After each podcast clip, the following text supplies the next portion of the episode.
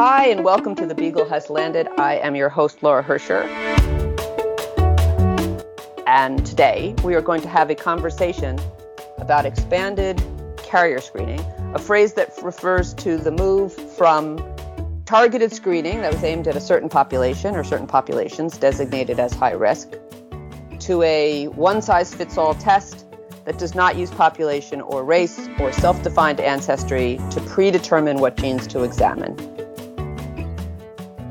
Today's podcast is brought to you by Invitae. When the question is genetics, the answer is Invitae. At the same time, as the term suggests, expanded carrier screening vastly expands the universe of what is examined and creates a bigger is better panel in what has become a competitive and high stakes industry. So, in some ways, this feels very uncontroversial. Don't use race or ancestry as a proxy for genes. That's a good idea. Test for more things and identify more at risk couples. All good. To this end, the ACMG produced a new set of guidelines this summer advocating that everyone, every pregnant individual or uh, preconception setting, be offered ECS. Given that multiple sources have uh, shown that race is a terrible proxy for g- genes, and uh, as the American College of Medical Genetics, ACMG, said, uh, using race or ethnicity amounts to inequitable and scientifically flawed testing. Um, it seems like a positive step, but there's always a but. You saw a but coming there. Here it is. Giving everyone the same test is not necessarily the same thing as giving everyone the same medicine. Uh, some of the differences are baked in because our data sets. Wait, have you guys heard this? Have you guys heard this before? Yes, our data sets are not diverse. And so some of the inequities are baked right into the test. ACMG can suggest that everyone be given testing, but there are other structural obstacles to universal use. And expanding panels is not a neutral step. And some people are saying that ACMG guidelines themselves are problematic in how they define what belongs on the panel. So saying some people are saying is a very weaselly thing to say, isn't it? None of that McCarthyite bullshit here on the Beagle. In fact, it, the publication following the publication of the ACMG guidelines, DNA exchange members Katie Stoll and Bob Resta, the some people in in in I had in mind, both of whom have taken on their own profession before in the interest of ethical practice, posted a critique of ACMG's process, language, and recommendations. We have Katie with us today representing the duo. Katie Stoll, genetic counselor, is executive director of the Genetic Support Foundation, a nonprofit organization with a mission to increase access to independent genetic counseling services and information about genetics and health. Katie has diverse clinical experience and a great track record in holding commercial laboratories to account for the ways in which their marketing and test design fails our patient population. Also joining us for this conversation is Barbara Harrison. Barb is also a genetic counselor and an assistant professor at Howard University, where she teaches graduate students, medical students, and medical re- residents in various specialties in the areas of genetics, genetic testing, genetic counseling, and ethics. Barb also has varied clinical expertise and has been an outstanding voice in the genetic counseling community on issues related to diversity, inclusion, and medical equity, including, and this is a public service announcement uh, relevant to this topic today, but really I, I urge you to check out her recent talk on how inequity has impacted care for sickle cell disease that was given at last week's NSGC annual conference. It was fantastic, and if you have access to that, anyone you can catch it in uh, and didn't catch it in real time, and you can get a hold of the recordings, by all means, listen to it. Uh, can't miss. So, Barb and Katie, welcome to the Beagle. Thank you. We're happy to be here.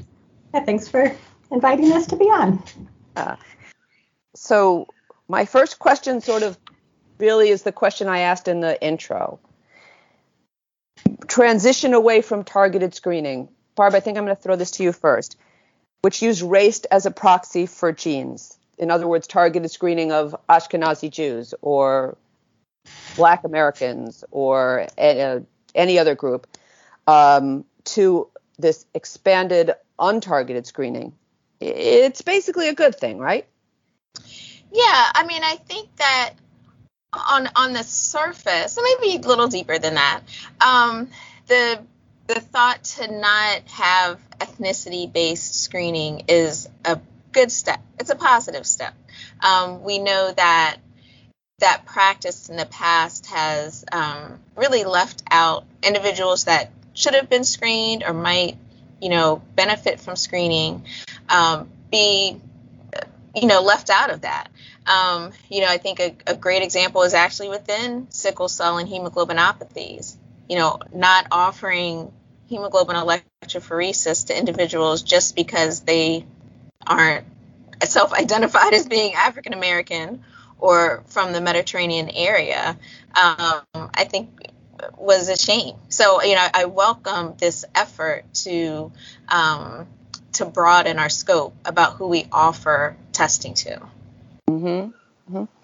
So, um, but but but these tests have a certain amount of baggage. Um, by offering the same test to everyone, will that solve most of the problems of unequal care? I, so you know, it's it, that's a different question, right? Yeah. So, and I think gets to the crux of does making a test available to everyone is that equivalent to equity? And I think that's really where the the discussion begins. Um, because we don't have the same type of information about you know the diversity of various of variants and so forth um, in different populations and so even though we might offer a carrier screening we may not really be able to analyze what those results mean if the information isn't there in, in, the literature to support it. And if that information in the literature has been done on certain populations, then the ones that have been marginalized, the ones who have not been included, are not going to get that same level of benefit. Right, right. So understudied populations are more likely to have a variant of uncertain significance, for example. Yeah. yeah. Mm-hmm. Yeah. No, please.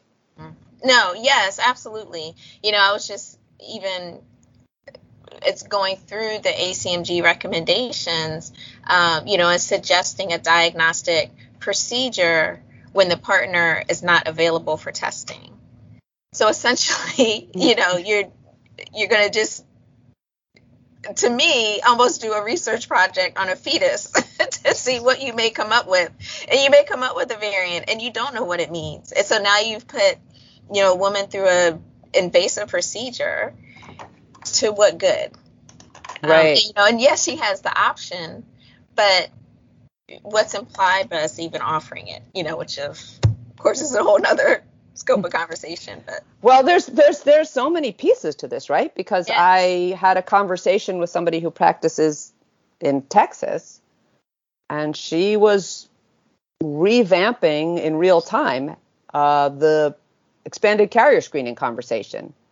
Because why ask somebody to spend hundreds of dollars on a test if you know you brought up if, if they don't have the partner if you're not going to be able to get the full information so you don't know if the couple's at risk. But also if there's then nothing you can offer them if they're not able to leave the state um, are we wasting people's time? So this testing it may be a better test but it still happens in the context of people that have a lot of obstacles Kate, Kate, did you want to say something to this um, notion of uh, a research project in real time?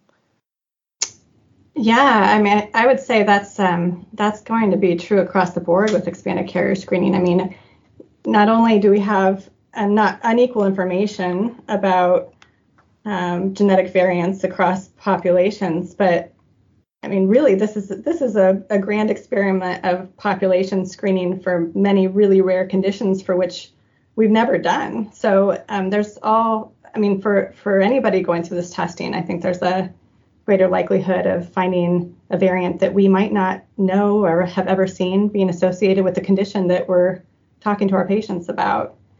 Um, yeah, I um, I, recently, fairly recently, um, my own daughter-in-law was talking about getting pregnant, and I, I, I very much like I arranged for her her carrier screening. And I was like, uh, I'm not going to name any names. And I'm like, I don't want the smallest test, but I also don't want the biggest test. Because I knew her personality and I knew that if she fa- found out that she was a carrier for something that was like incredibly rare and we knew nothing about, it would weigh on her tremendously. And yet, what are you going to do with that information if you really don't know what the condition, you know, what the natural history of the disease is, the carrier frequencies, like how is it actually likely to affect any given individual, right? There's a lot there's a lot. That was what I worried about. That scenario. I mean, Laura, that's I think that's most things on these big expanded panels. Honestly, I mean, there's a lot. There's more we don't know than um, that we do know. So here's what I'm worried about in this in this particular narrow bit piece here is is that these tests hmm, they were first introduced in like 2011 2012 right the first big carrier screening panel. It's relatively new. It's less than a, less than 10 years old, and it's now a three billion dollar annual industry worldwide. Um, and if you're selling a panel, you're probably going to keep adding conditions because that sounds good, right? Yeah, I mean, and, and you know, it, it to me it brings back look not memories it hasn't been that long ago but you know when cell free testing came on the market and you know it started with aneuploidy then it went to microdeletions then it went to you know we're going to do whole genomes um, and so but when cell free first came out in 2014 you know there were several reports of inaccurate information that patients thought, that providers thought, um, that impacted decisions. Um, and at least some of that misinformation or um, misconstrued, misunderstood information was coming from the websites of labs that were advertising their product. And the information that was on there might not have been incorrect, but it was easily misconstrued. And my concern comes in when we look at ECS with the fact that even though as genetic counselors, we understand the intricacies of this information, you know, once something is supported by ACMG and, you know, I think we can imagine that ACOG may not be far behind. That is going to be in the hands of health providers who are not trained like we are.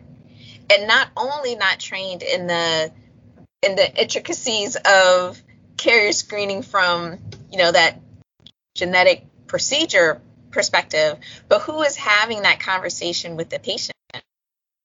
But we pride ourselves in taking the time to have that conversation around what are you going to do with this information? Is it going to be valuable? But if, at least in my experience, where CF and SMA screening has gone, you know, I have patients come to me all the time not even knowing that test has been done. So clearly, no one had a detailed conversation. Yeah. And also, I think when you talk about the inequities within the population and the data and so on, um, where you could take a more common rare disease like CF and go deeper, meaning add m- more more mutations, look at more information from for pathogenic or likely pathogenic results. Instead, you add other conditions on um, that are incredibly rare and very, very likely, unlikely, sorry, to identify at risk couples. But now your list of conditions that you look at is longer. Um, and people are less likely to look at that, more likely to look at that, less likely to look at residual risk by population, which is probably a much more important metric for most individual couples. Um, and the the playing out of that is CF is natively more common in white Americans, but the percentage of CF patients in people of color is actually rising, the percentage mm-hmm. of people of color, because they're more likely to get picked up on screening panels for all sorts of reasons. Mm-hmm. Um, what, one thing that really startled me was seeing that people of color, I saw this statistic fairly recently, people of color are about 8% of the CF population, but like 40% of the population for whom there is no treatment. Yes um, which is stunning, right? Yeah. Just... Right, because uh, you know, my, I'm not a CF expert, but my understanding is that you know many of their medications are based, which is great, but it's based on the mutation that you have, and so the um, you know the research that has been done has been on those more kind of quote unquote common mutations, and so the individuals of color that may not have those more common mutations, or at least the ones that are not as well researched, don't have the benefit of the same pharmacological options because that's just not where the research dollars have been. So, you know, you're, you know, it's another example, of course, of an inequity. You can do all the testing you want, but that doesn't equal equity. Right. No, this is what I was saying when giving mm. someone the same test is not giving someone the same medicine. Right? Giving someone the same medicine is when the test works the same way for everybody, uh, which it which it doesn't. Um, so ACMG's developed this tier-based system as a way of describing these different as a part of the article. They talked about a tier-based system um, and distinguishing and and and tier three is what they recommend be offered to all patients.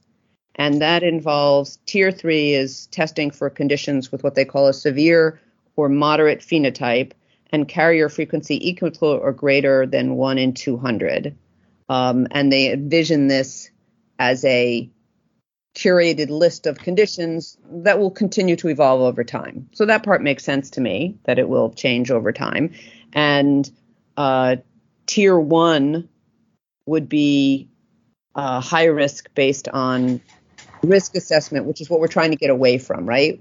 Tier one involves predetermining who's at higher risk and giving them um, testing. And uh, for a number of reasons that we talked about at the top of the show, that's less effective. So tier two is a higher carrier frequency, which means you'd catch more pe- people, but overall only getting conditions where the carrier frequency is over one in a hundred, which is how it's defined, would sort of limit the number of couples that you would pick up.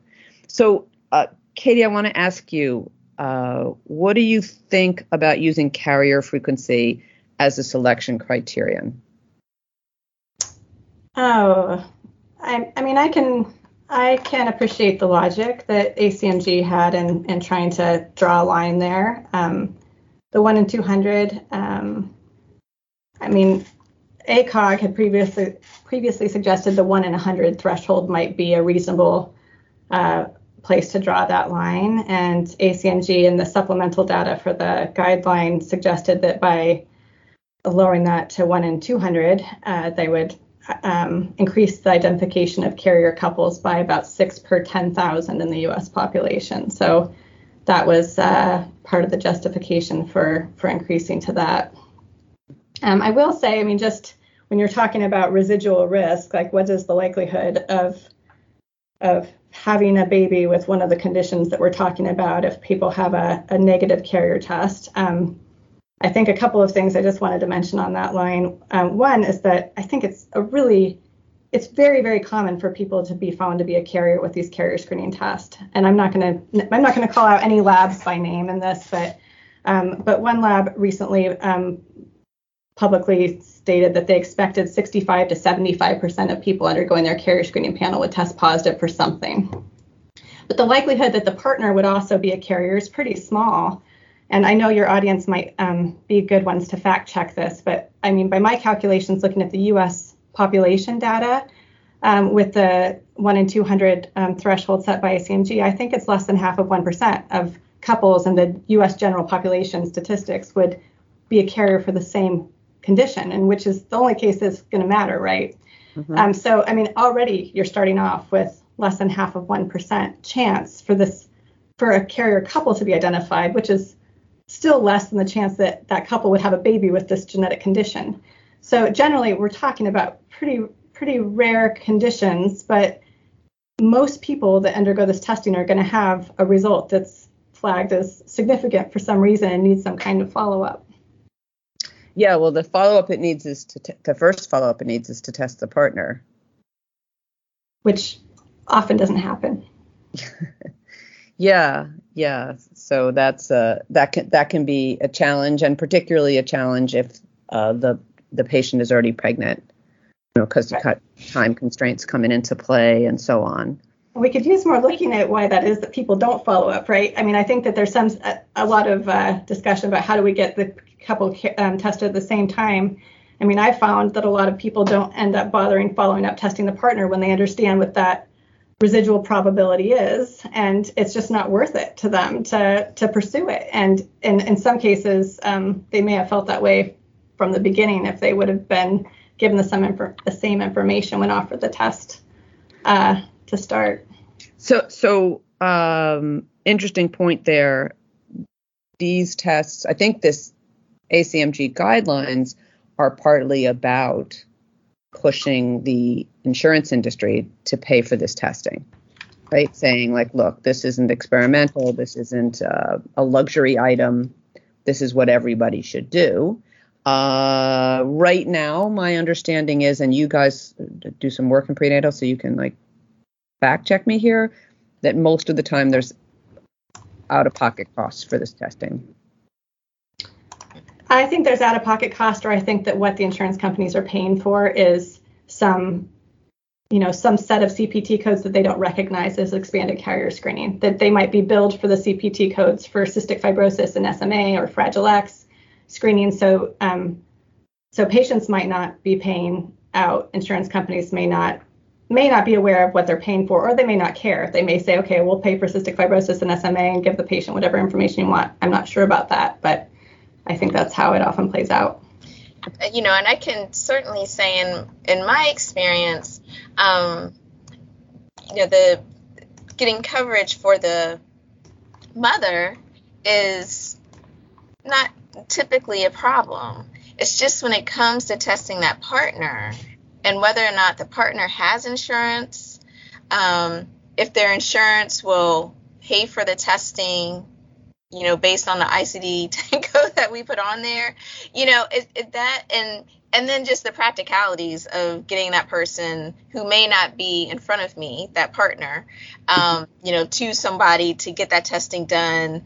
Do we need a referral? You know just that part it is very um, it's difficult. And i think often couples look at that possible risk and certainly think this is not really worth my trouble and i'd really agree with katie in terms of if the you know appropriate education was done prior that might stop some of these couples from going down this rabbit hole um, but you know, but maybe not. I you know, you don't know how, of course, people are going to react. But it, it's just, you know, when you're faced with, you know, someone who may say, you know, we're going to do this testing to see if your baby could be at risk for these, you know, horrible diseases. It's very hard for someone to say no, you know, and unless they really have that deeper thought and look about it.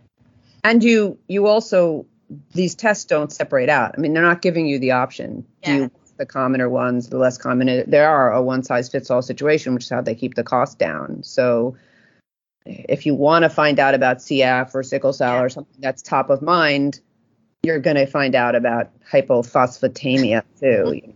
You're, you're, going to get that. Right. right. I'm going to just digress because I have the story. I had a patient once who uh, found was was coming in for a prenatal visit for something else, and it was fairly late in the day in terms of getting getting into the second trimester, and um, we discovered at that at that visit that she was a sickle cell carrier, mm-hmm. and uh, uh, her her guy, the father of the baby, was there with her.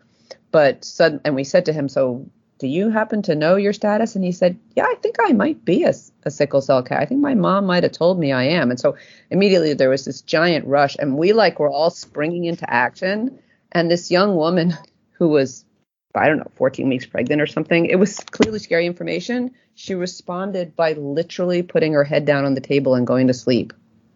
Oh my goodness. It was Well, the- y'all figured it out. Like, I'm going to just wake up. I'm gonna just dip out of here, folks. It was really right. I was like, I totally sympathize with you and kind of wish that that was my reaction to stress all the time. Like It's something just- really agitating just came up. I'm just going to like take a nap right here on the table. But anyway, okay. Uh, past that. So there was the other criterion here as well for what goes on the panel.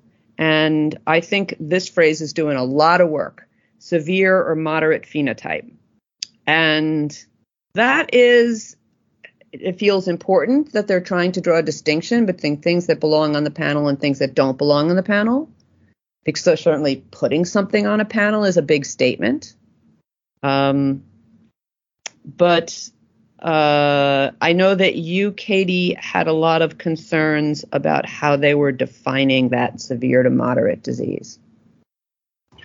Sure. So, um, I guess to begin with, um, ACMG states in their guideline that they use public, published definitions. I mean, I think they recognize that there'd be some, uh, you know, some different thoughts about how to define severity. So they reference these public, published definitions, which just going back was a single study from a testing laboratory that surveyed um, healthcare providers in their database, um, mostly genetic counselors, some physicians, uh, to to bucket conditions and and different categories. And so this is these con- this kind of ranking of severity is what's made its way into the ACMG guideline.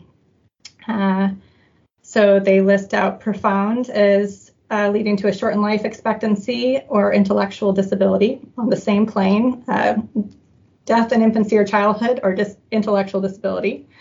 Um, severe um, as being death in early childhood, impaired mobility or uh, malformation involving an internal mo- organ. And then moderate was neurosensory impairment, immune deficiency or cancer, mental illness, or dysmorphic features. So uh, I'd say a pretty broad uh, um, not to define uh, what's going what can be included in this ACMG guideline about conditions that should be considered for re- reproductive decision making. So, uh, you know, this is not a an unfamiliar um, point of tension, is the word I usually use here, um, um, where it's kind of the carrier screening is the first step in a process. It's not very useful by itself, right? It's the first step in a process that involves deciding whether or not a condition is so serious that you would end a pregnancy or avoid a pregnancy to not have a child with that condition. And that frequently throws us into a place where we're where we're in a position of defining things that are or, or at least giving people the option to decide that that's that serious. So, do you have a pr- problem? I felt like in the blog post you expressed concerns about. Yeah, that. I mean, I guess I, I guess my concern just thinking about ACMG laying this out there in this way is that now, um, I mean, anytime we're talking about offering somebody a test with the purpose of reproduct in, influencing reproductive decisions, um, it's not it's not value neutral. I mean, we're saying we're implying something about what we think about that condition and whether or not it should influence somebody's decision whether or not to have a baby that may be affected with that condition. Um, so I think that's I mean that's it's pretty big um, to to try to define this.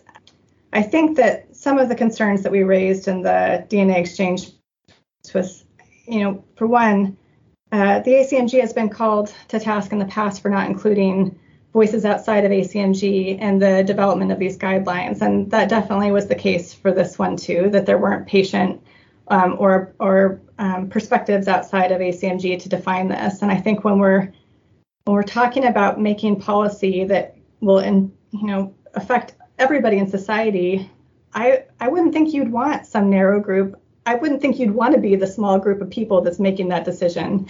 um, I think you'd want to have uh, more stakeholders and voices at the table when deciding what should be included on a panel like this. Um, I think also, I mean, part of the criticism with our with our um, piece was just about the emphasis on diversity, equity, and inclusion, and not considering people who are living with genetic conditions or any of the conditions that would fall under this umbrella, right? Um, intellectual dis- from intellectual disability to um, to mental illness to dysmorphic features. I mean, what's can, what can fall under the umbrella of dysmorphic features? And these there was not consideration of the impact of guidelines like this on people living with genetic conditions and disability. You know, and not to um, not to make light of your point, but you know, even hearing about it and you know thinking about it again um, in this moment, you know, I I recall back to you know training as a for to be a genetic counselor, and in that class, you know, where you learn about dysmorphology and, you know, at just about any moment as we are talking about differences in the eyes or on the hands, you know, how everybody in the class is looking at their eyes, looking at their hands, and, you know, undoubtedly somebody in the class has one of those features. They don't have a syndrome per se, but you know, to to make a judgment based on dysmorphic features, even you know, kind of in that light example, but I think it really shows the seriousness of the impact of this type of policy and the importance of having true inclusion um, and having those voices at the table you know, because even that value of what is severe, what is moderate, it not only is, you know, influenced by someone living with the condition, but even different cultures. Um, and so to have the disability, you know, community represented, the advocacy community represented, um, different cultural, you know, aspects of our society represented, all that was just really critical to have at the table. I hope it's something that you know other Katie and I have talked about this. You know, ha- I hope other groups are learning from this process that ACMG has been through to maybe make that effort.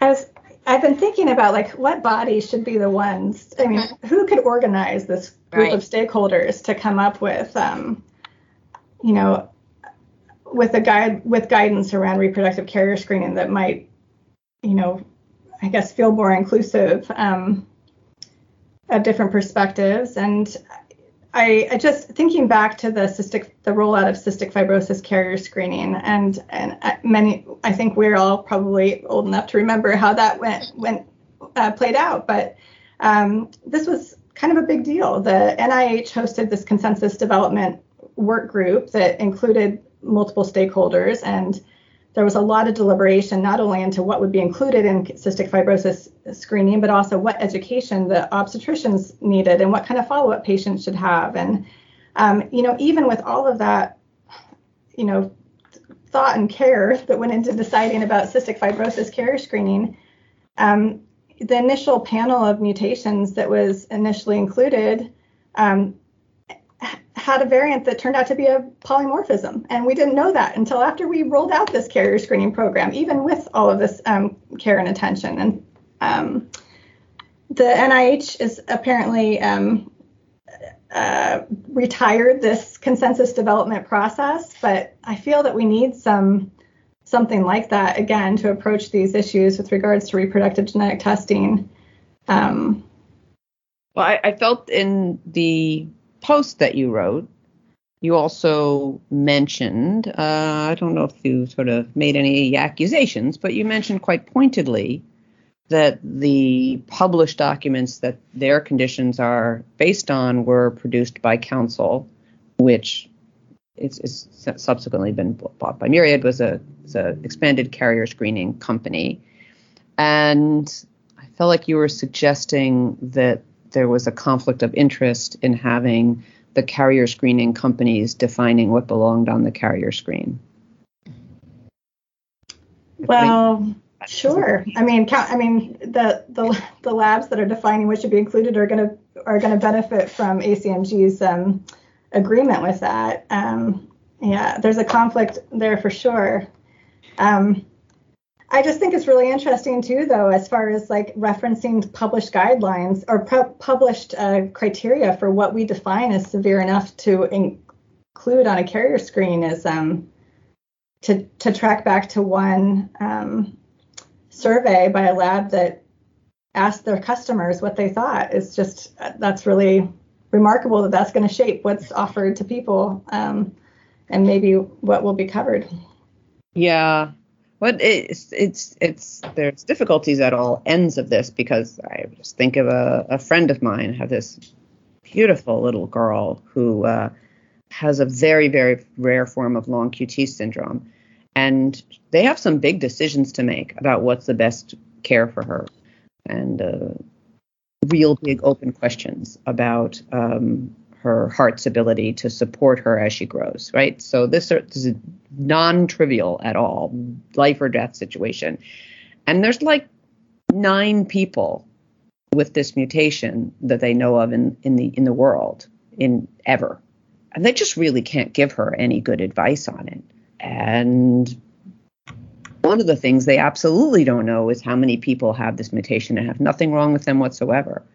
So obviously, this is the kind of super rare thing we're not going to be knowledgeable enough. So there's one set of questions of like, how do we handle all the conditions where we might have created a standard of how serious the condition is to go on the panel, but we don't really know about these ones, right? We don't really know. We don't know the carrier frequencies. We don't know the typical history of the disease. We do not know. So that's one question. Do we do we err with uncertainty by sticking it on the panel and letting people decide when they get the information? Or do we say, too little information on this, it's just a source of anxiety? And both of those seem to me like fairly reasonable ways to go, right? So that's number one. I don't know if either of you have an opinion on that.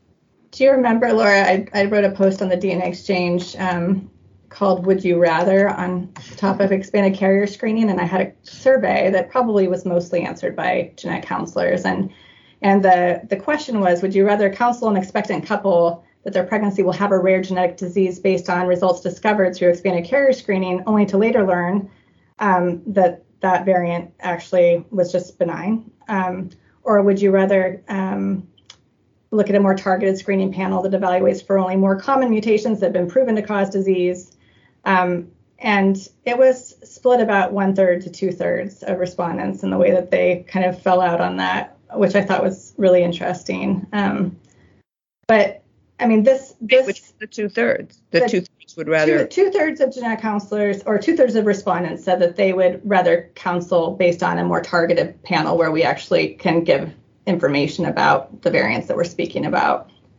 Um, and one third said that they would rather counsel based on less clear information.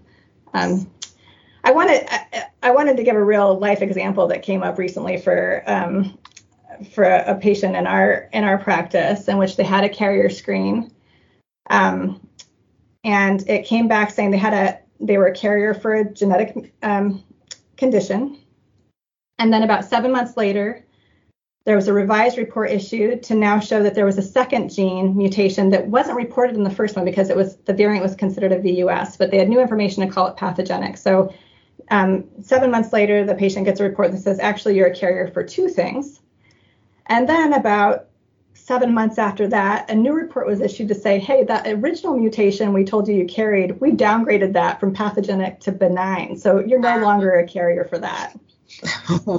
And then three months later, the report was revised again to add a new mutation that wasn't reported previously, that was previously considered to be a variant, and now the lab was saying they had new evidence to call it pathogenic. So, I mean, if you're looking at the span of this in just terms of a pregnancy, if you're seeing somebody pre pregnancy or in the first trimester and you report out, you're counseling them about them being a carrier for something, talking about partner testing, you know, they may elect to proceed with diagnostic testing or, or whatever, you know, steps they may take based on the information. And then sometime after their due date, um, they get a revised report that actually, oh, that mutation actually doesn't cause disease at all. Sorry about that, you know. Um, but by the way, did you know you're a carrier for something altogether different? And um, I mean, this is this is happening. It's it's an experiment in real life. Because I'm I'm feeling a lot of sympathy for the person who's making that fourth phone call. Oh yeah. you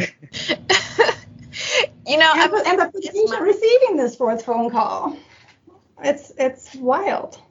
Yeah, that's why. I mean, it's literally like that sounds like the Wild Wild West. Like we are really exploring. We're on this. You know, it's wonderful to be on the cusp of all these new, you know, new information, new discoveries. But to I, I one of my biggest fears is this aura of certainty when there is not you know mm-hmm. and even when you look at i know the acmg if i'm not mistaken you know kind of started to shy away from giving residual risk but when you see these residual risk tables and it looks like the information we have is so precise. You know, you come back negative and you have the specific one and, you know, complicated number behind it.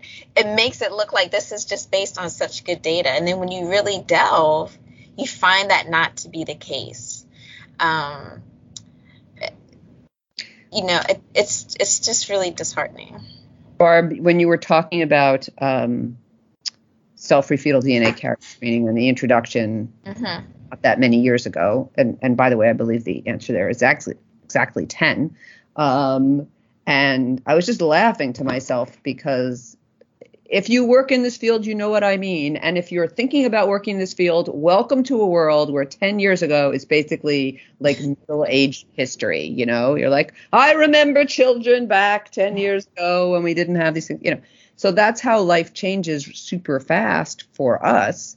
But one of the semi-comical results of that is we're forever at this moment of like remember how stupid we all were five years ago when we thought this and we thought that and wasn't that crazy and we knew nothing and we were so foolish and remember that? And like now we know everything. Like i feel like we're always like thank goodness now we've arrived in 2021 and we know everything you know?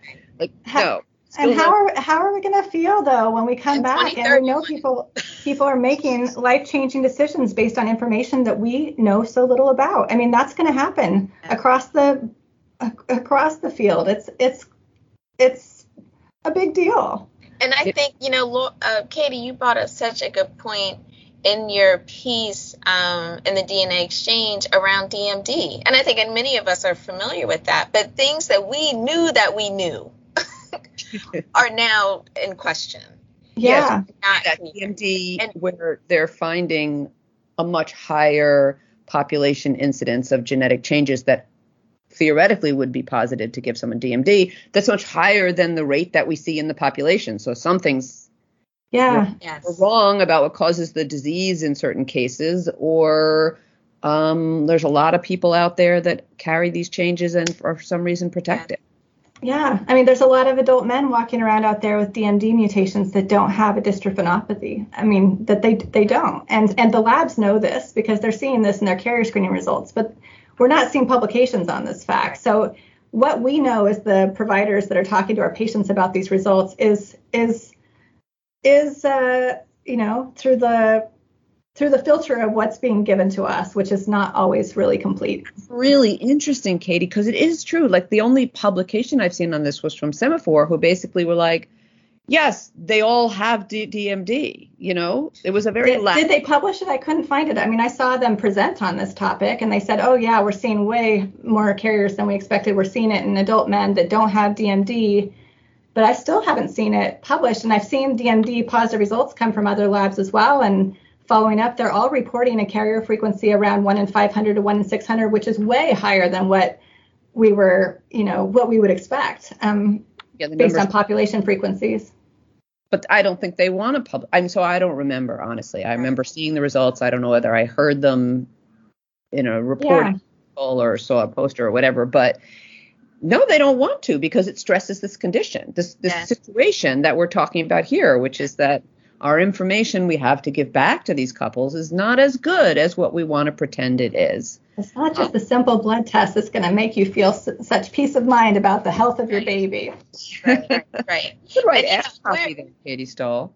you know, we're all in being in the field. You know, we can be relatively nimble to you know be open that this type of thing can happen. You know, we understand that genetic studies in the past were done in people that had disease. And now that we're doing testing in individuals that are, you know, ostensibly healthy, we're seeing all kinds of things that are different than what we thought. And we may have some, you know, understanding of how that could be.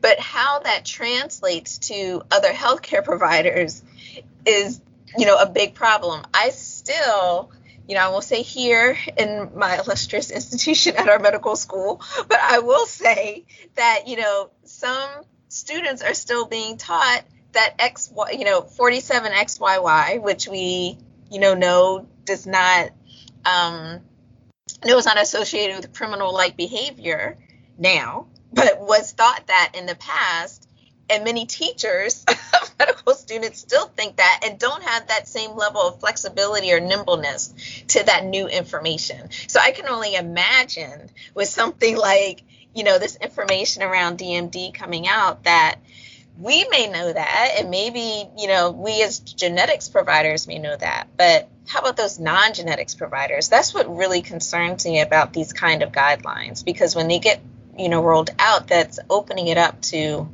this broader audience. So I'd like to do a couple of summary points because we're reaching the end of time. From what you guys are saying here, I feel like more care about about maybe less emphasis on adding more and more and more conditions to panels and more emphasis on curating the conditions so that we know we have good information to give out about what we test for. I, I think our conver- our my my guests here agree on on that point. More care taken uh, to include all voices, including voices from various disability communities, plural, uh, in defining what goes on these panels, which because that ultimately becomes a statement about what we do and do, do not think are serious or intolerable conditions.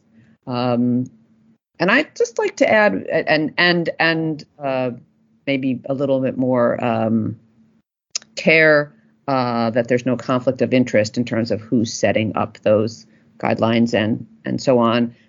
And and this is what there's a couple other overall summaries that I take from what you're saying here um, that I don't know if there is a solution for because the fact is I don't know is sometimes I don't know how this will present itself is sometimes information that parents might say, yeah, that's what I want. I want to know the thing that you don't know. And people often have very little tolerance for uncertainty. So we might be saying, like, don't rush out and do anything about this because we really don't know how it turns out. And they might be hearing us perfectly and saying, like, you don't know how this turns out. I want a pregnancy where I feel very certain that I know how this turns out. So that may be more our thing than their thing. Mm-hmm. Um, listening to you, I'm wondering, I'm like, well, but how many people do I know? They're like, well, you know what? Probably this doesn't result in Duchenne's, but why would I want to have a maybe Duchenne's? You know? Right. Yeah.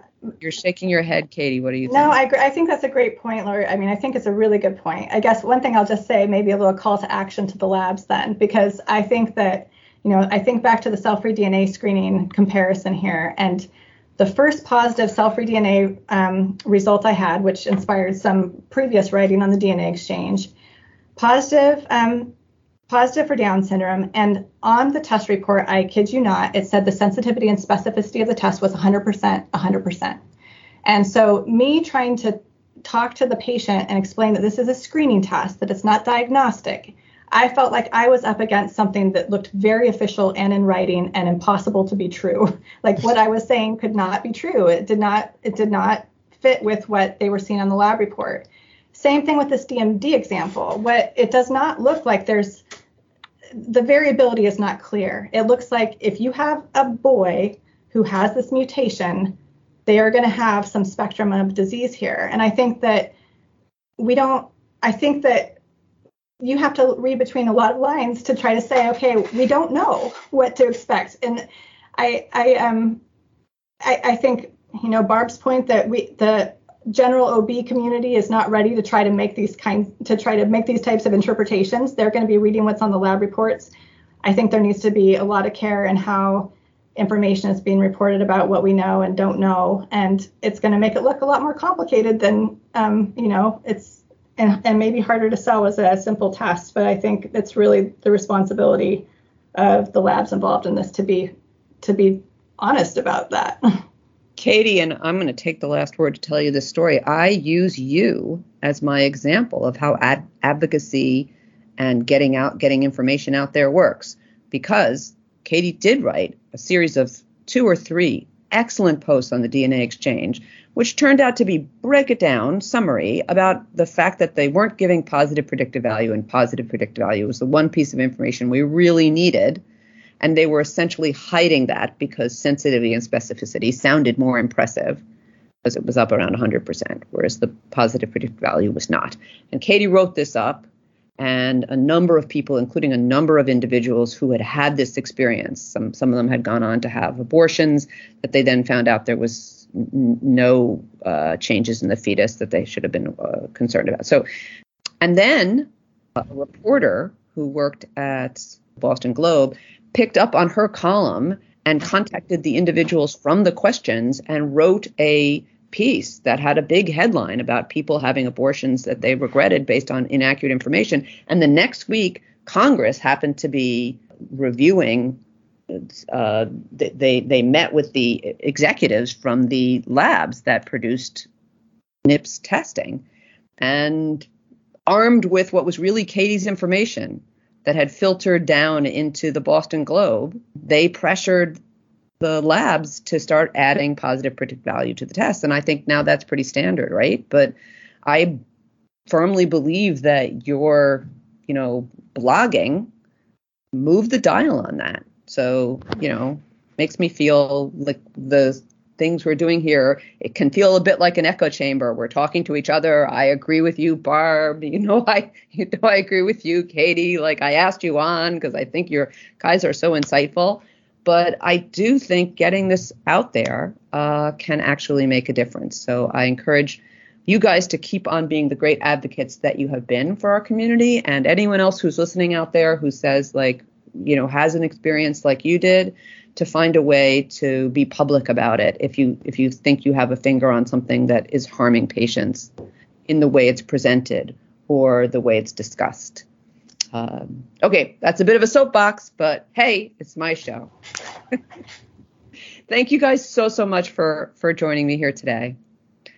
And thank uh, you, thank you so much for that, Lauren. I know you got the last word, but I, w- I do want to say I've never said yes to being on a podcast, and I only did because I was hoping to be able to advocate about all the craziness that's happening with uh, expanded carrier screening right now. So thanks for giving me a platform to have a voice there. Very grateful. Same to you, Barb. Yes, thank you. Thank you very much for this time. I've, I've really appreciated it. Yeah. Today's podcast is brought to you by Invitae. When the question is genetics, the answer is Invitae.